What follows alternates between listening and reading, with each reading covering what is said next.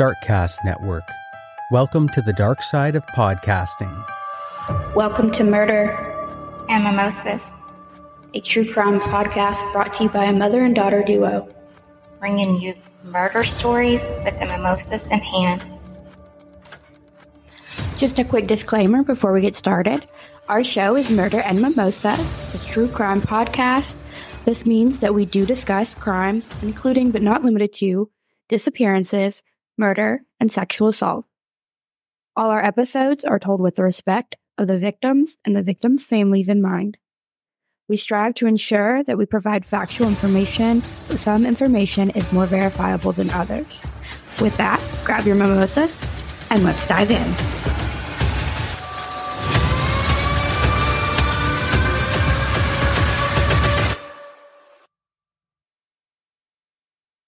Hey, Murderitas. Welcome back to Murder Mimosas. I'm Danica. And I'm Shannon. Today, we are going to cover the story of John Busby and the injustice he and his family face. Grab your mimosas, you sip while we share. It was Friday, August 31st, 1979, Labor Day weekend. John worked as a police officer and he had the 11 p.m. to 8 a.m. shift. So, the graveyard shift. He'd worked the night before and then spent the day in court. Once he got home, he only had a few hours to sleep before his shift started all over again. He had asked his wife Polly to wake him up at about 9:45 so he could get ready. John was up and really thinking about calling in because he was exhausted. His three kids would be returning to school soon and he, you know, is a father and really wanted to spend time with them but he chose to do the responsible thing and headed into work.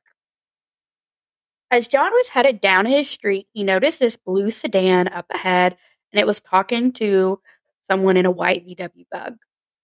Then a car raced up behind him with their high beams on, and he thought at first that the car was going to pass him, but it didn't. John then hears what he described as a roar and then felt basically what felt like a punch to the face. So he was thrown to the passenger seat and he heard another roaring type noise. As he began to sit up, he noticed a pool of blood in the passenger seat, as well as bone, teeth, and hair. It only took him a minute to realize that this was obviously his blood, hair, and teeth because he was the only one in the car. So he sat up and he slammed on the brakes, and his car came to a stop blue sedan was still there, and a third round was fired into the passenger window of John's car. John wished for a change that he had his service gun with him so he could fire back, but since you know he had the three kids at home, he always thought it was safer to leave it at work. So John put the car in reverse and takes off. He ended up taking down a fence and ran right up on the driveway of a house and he went to the door of the house. He knocked on the door, and a little girl answered. And of course, seeing him, she begins to scream. So our mother comes quickly to the door and she got John inside. She called 911 and she started to get towels for John to try and like help stop the bleeding. So was this a case of mistaken identity or did someone actually mean to shoot a police officer? And if so, why? I know you mentioned that John didn't have a service revolver. Was he in a police car at the time or was he in his own personal vehicle? So he was in his own personal vehicle, which was a VW bug as well. So the person or people that shot him probably didn't know he was a police officer then, I'm assuming. Well, that's something we will have to find out as we go in further. Okay. So a fellow police officer heard about the shooting on the radio and got there pretty quickly for John. The EMT, though, would not enter an area unless the scene was secure. So Tony, the other officer, secured the scene and began pacing as he's waiting on help to arrive and he's got his gun drawn just in case. John saw the amount of blood and he knew that because of how much had come out, he was either going to pass out soon or bleed out soon. He wanted them to know who had done this to him in the chance that he didn't make it. So he got out his notebook out of his shirt pocket and he wrote down Melvin Reine. Then he wrote Polly and the kid, not safe. Oh my gosh. So he thinks someone actually had a hit on him. I can only assume this is someone he helped put away, probably. Actually, no, he hadn't put him away, but we will get into that and like why John thinks that he was targeted. So, of course, one of the officers went to get Polly at the house so she could be at the hospital with your husband. The kids could hear her crying and they woke up. Kelly, who is their 18 year old niece, was staying with them that summer, and Polly had told Kelly to stay with the kids and she would call as soon as she knew anything. So Kelly tried to settle the kids down by putting on a record in the living room. Then they see lights pull into the driveway. They peek out through the shutters and they see this red sports car pull up. A man gets out, pulls a rifle from the back seat, and he is like stalking towards the door. Kelly is rushing the kids into the dark kitchen, telling them to be quiet. Then she sent the kids to their parents' room and into the closet. Then they begin to hear some knocking at the back door. They sit silently in fear, and the knocks come again. The knocks end up stopping for a little bit, and then the phone rings. They didn't answer that either. Kelly ordered the kids upstairs to the crawl space and told them not to come out until she or their mother came and got them.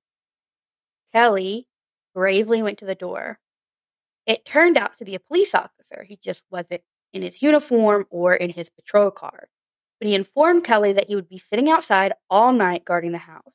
He could at least come in the patrol car. I mean, they're already on high alert. I mean, this girl is brave for 18, though. I would have probably been up in the attic too. In no way would I have answered the door. So, I mean, no one is even after me now, but I still usually don't answer the door. Right. Too much crime has made me cautious or maybe paranoid, which this day and age, I've got, you know, a ring doorbell. yeah. So I can see who's there and if I feel like answering. Or you're just talking at the ring doorbell. Yeah. Go away. I'm, mm, I'm not coming. What do you want? I don't want that. So that girl's got cookies. Bye. so Polly's at the hospital with John, and they have guards stationed outside his room. Their children were picked up by Polly's brother Joe, who lived in Boston, and he took the kids to his house until all of this could be like sorted out, you know, if it could be sorted out.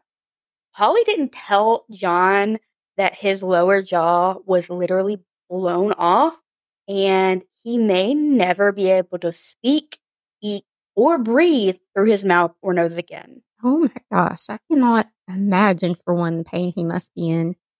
But what is going through his mind as well as his wife's? I'm sure she's grateful he's alive, but what does that even look like now for them?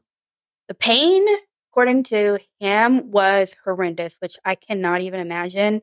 He was given pain medicine every four hours, but it would really start to wear off about every three. So that last like hour to Mhm. 45 minutes was just, Excruciating. yes. So there were doctors there that said he thought he could reconstruct John's face with the help of a Harvard medical team. But of course, this isn't going to be a quick fix. This would be over a matter of many years and many surgeries. Until then, they kept his face bandaged up. And of course, he has no jaw, so he has to have a feeding tube and it goes down to his stomach so that he can eat. So let's talk a little bit about how John ended up on the police force. He had been previously in the military, but then he wasn't sure if he wanted to go into law enforcement or be a firefighter. I'm not really sure how he leaned in towards law enforcement in the end, but he did. He went through the academy and was offered several jobs that he turned down. He was offered a job with Falmouth right on the tip of Cape Cod, and he and Polly fell in love with this area. So they bought a house and they settled in the area about nine years before all of this happened. John learned quickly that no one cared what you did to the tourists that came in, but there were some locals that no matter what they did, you kind of just had to look the other way. Um, no, that would not work for me. I get like letting someone go with a warning for speeding or something, but what do they have up there? The mob? Well, let me give you an example of an officer that was a state trooper in North Carolina, and he came there. apparently this officer was doing things that an office, I don't know, an officer would do. He got assigned to permanent desk duty. He was allowed to only drive a police car home for his dinner break. Before he was chained to the desk, he had trained an officer and apparently didn't tell him like the unwritten rules of the untouchables. And this rookie arrested one of the untouchables for a DUI. The following day, this woman's ticket was cleared completely from the logbook, and the officer was no longer allowed to drive the patrol car, even get dinner and back. This officer eventually resigned.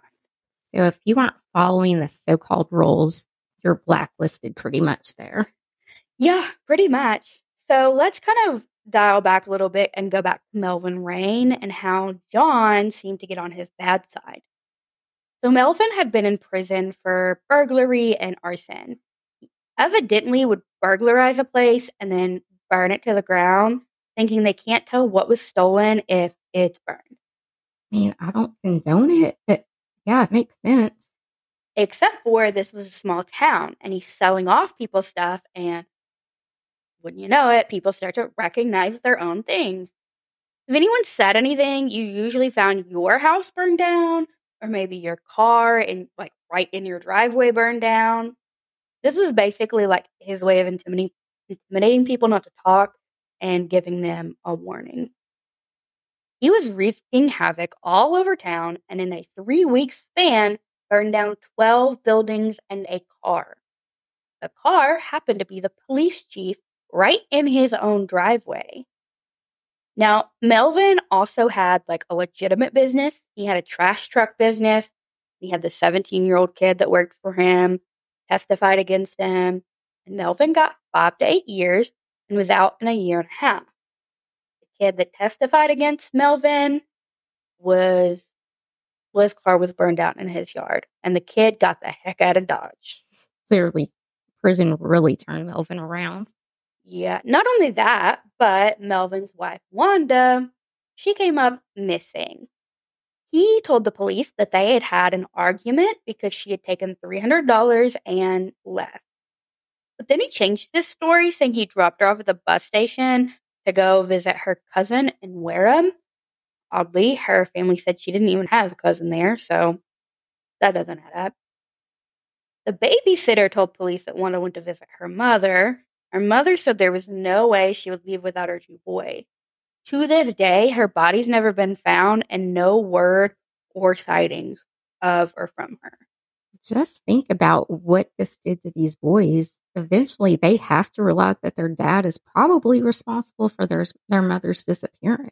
Maybe, or maybe they were in the dark so long and told stories that they may think she ran off on them. True, but either way, it had to really screw with your head. On February 4th, The Minds of Madness is set to release an investigative four part series centered on a cold case from nearly four decades ago. At first, it was just my mom's gone.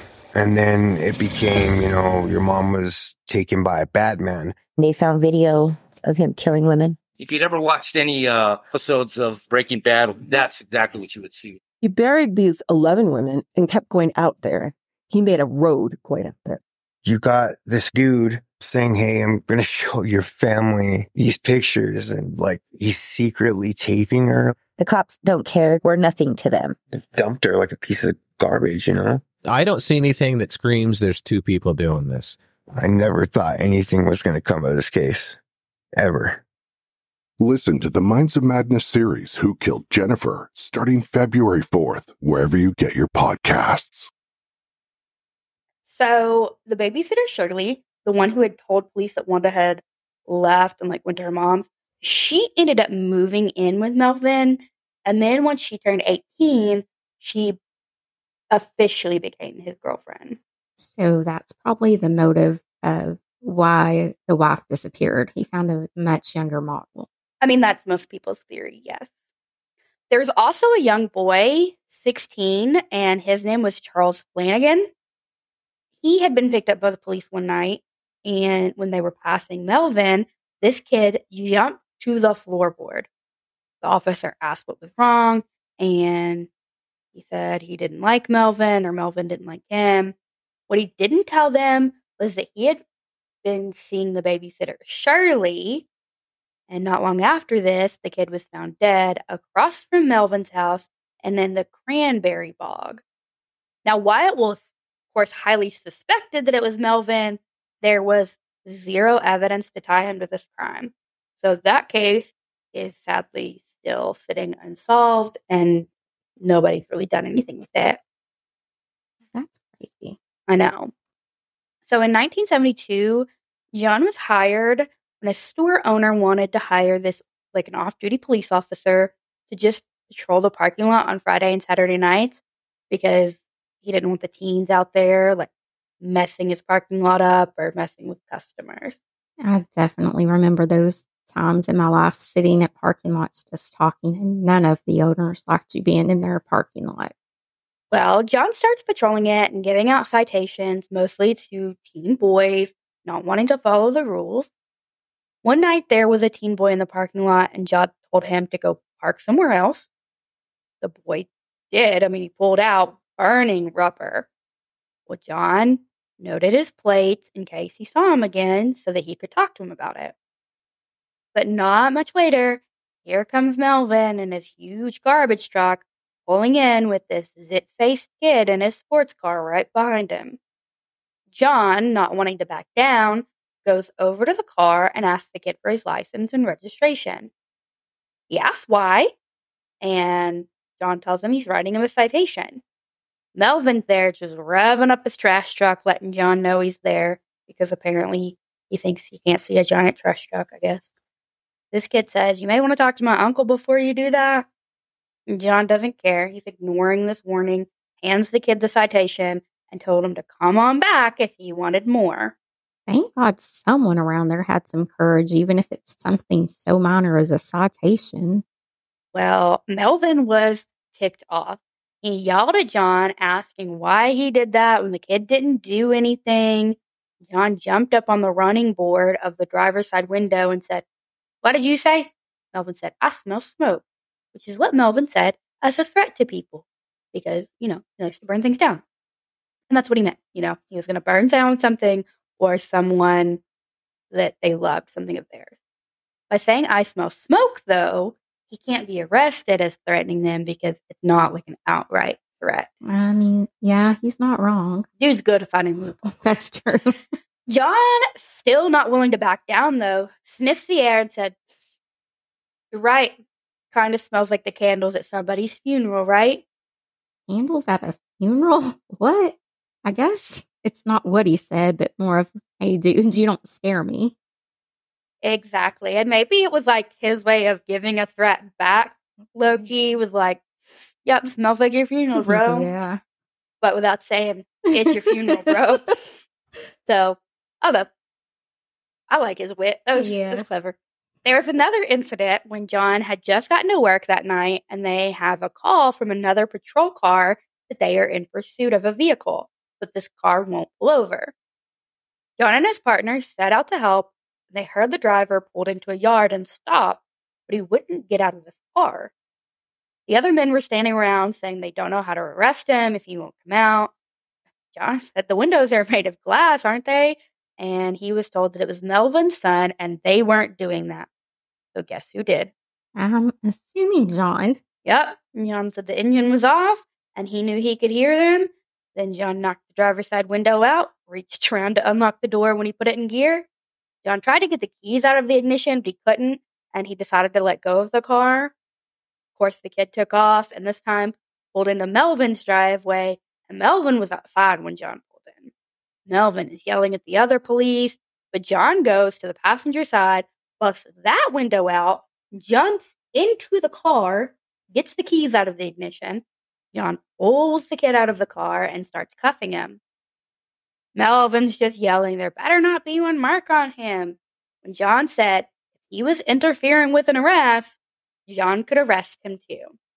Melvin just turned and he walked in the house. He came back with a baseball bat. Of course, not a good plan. Officers advised him to drop it as they surround him with guns. Not long before John was shot, he was working an accident where there had been a fatality. So, due to this, there had to be an investigation, and he had stopped traffic. One of the people who were waiting to get through was Melvin's brother, John Reine. He was in this huge semi, and he just continued to rev his truck, letting John know he wasn't happy about sitting there. But I What's mean, let's- these dudes revving their trucks? I don't know. It's like really? and they're big trucks. It's not like like we see you. I mean, let's be honest. No one likes to sit in traffic, but I mean, no. no. John wasn't having it though. He told the guy, "If you're in such a hurry, you can turn around and go the other way."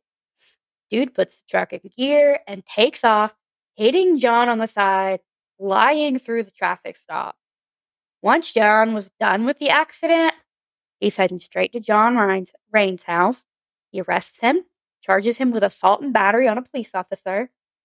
John was going to have to be in court to testify against him, but was gunned down just two weeks before the court hearing. Hmm, so these three things that Melvin's family brought on themselves is what caused him to be gunned down. John feels certain it was him, but the police aren't really doing anything about it, or at least the police it was assigned to are. In fact, other de- departments or other police departments even reach out to the chief saying they're willing to help, but the chief declines their offers. John knew that one of the officers on the force was friends with Melvin, and he thought that Melvin was pretty chummy with the chief too. Though I don't know because he like burned And it could have been a different police chief. Yeah, that's true. Or th- that chief is scared of him No, now. that's true too. One of the two. So he took note of the guys that came to see him in the hospital, and when he got home, the chief never came, nor did the other two cops that he thought were like buddies with Melvin. It was then Jo- John realized that it also had to be someone on the force who told Melvin about his work schedule and where he would be. Oh my gosh. Yeah, you're right. That didn't even dawn on me, but he's so right though. So police have to guard John and his family 24 7. They have police at their house day and night. They have officers that follow the kids to school and literally just sit there all day, like watching them. Polly is in nursing school, so they have to follow her. And this is costing the city a ton of money. I mean, they don't have a lot of officers as it is, and they're having to pay these guys time and a half because they're working when they should be off. What about the ones John doesn't trust? Are they guarding his house or his family? No, this was voluntary if they wanted the extra money, which of course most of them did. It's not like you make a ton as a police officer, and time and a Mhm. half to just kind of sit there and babysit is not a bad gig. Plus, you usually got fed well at the house too. So it was a pretty easy gig, pretty easy money.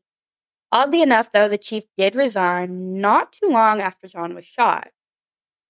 No one is really loving this arrangement other than the officers because, you know, easy money. extra money. Yeah. But even then, you want to spend time with your own family. The kids hate the officers following them around because how embarrassing, and they're getting made fun of. The boys are getting into fistfights at school because, well, we know how mean kids can be. Yeah. Their daughter has some friends tell her like they can't play with her anymore. And not to mention, these kids were outside playing all the time, and now they can't go anywhere or do anything because they have this entourage of police behind them. I never really thought about what it would be like, but they are essentially prisoners in their own home. That's exactly how they described it. So the city's going broke with all the extra pay. So what is the city going to do for them now? Well, they're going to build them an eight foot fence, get them a security system, and a guard dog. Mind you, police officers had to sign a contract with the city consenting to the around the clock security detail if they are ever targeted. The city is taking that away now that it's costing.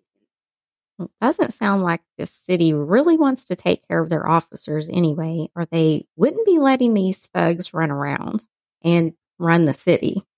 True. So John's having one surgery after the next, but he and his wife Polly decide that once she's done with nurse like nursing school, they're moving. Once she did finish, she found different places that offered her jobs, and they had to be okay with her name being like not being listed anywhere because safety issues. Mm, right. They ended up moving to Tennessee. They didn't tell their friends where they were going, but they didn't change their names either. They just kind of went into hiding. So, was Melvin ever convicted of attempted murder or anything? No. So Melvin and his brother John had this big falling out in 2002. John, at that time, turned on his brother and said that Melvin was the gunman that shot John, and he drove the car, and Melvin's wife was also in the other car. Was Melvin dead then, or why was he not convicted? So he was alive, but by the time that John came forward and flipped on his brother, the statute of limitations had run out on it. I didn't realize there was one for attempted murder. I just thought it was like the same statute of limitations as murder. Well, you learned something new. yeah. So he was put in a mental institution after being questioned, but to be honest, he was suffering from dementia. And I don't know if he fully knew what was going on by then. And he ended up dying in 2013. I don't feel like John and his family ever got justice. Did John at least recover? So he had a lot of surgeries over his lifetime. They were actually able to con- like reconstruct a jaw for him, so he is able to eat and talk. But it can be very hard to understand him when he talks. I do agree with you wholeheartedly. They did not get justice, or at least not justice they deserve. And honestly, my mind is kind of blown that there are cops out there that let this happen to one of their own and not seek justice. I guess you could say the good guys don't always win, but at the same time, he did live through it and he still has his family. I just hate that nothing happened to the guy that did all this to him.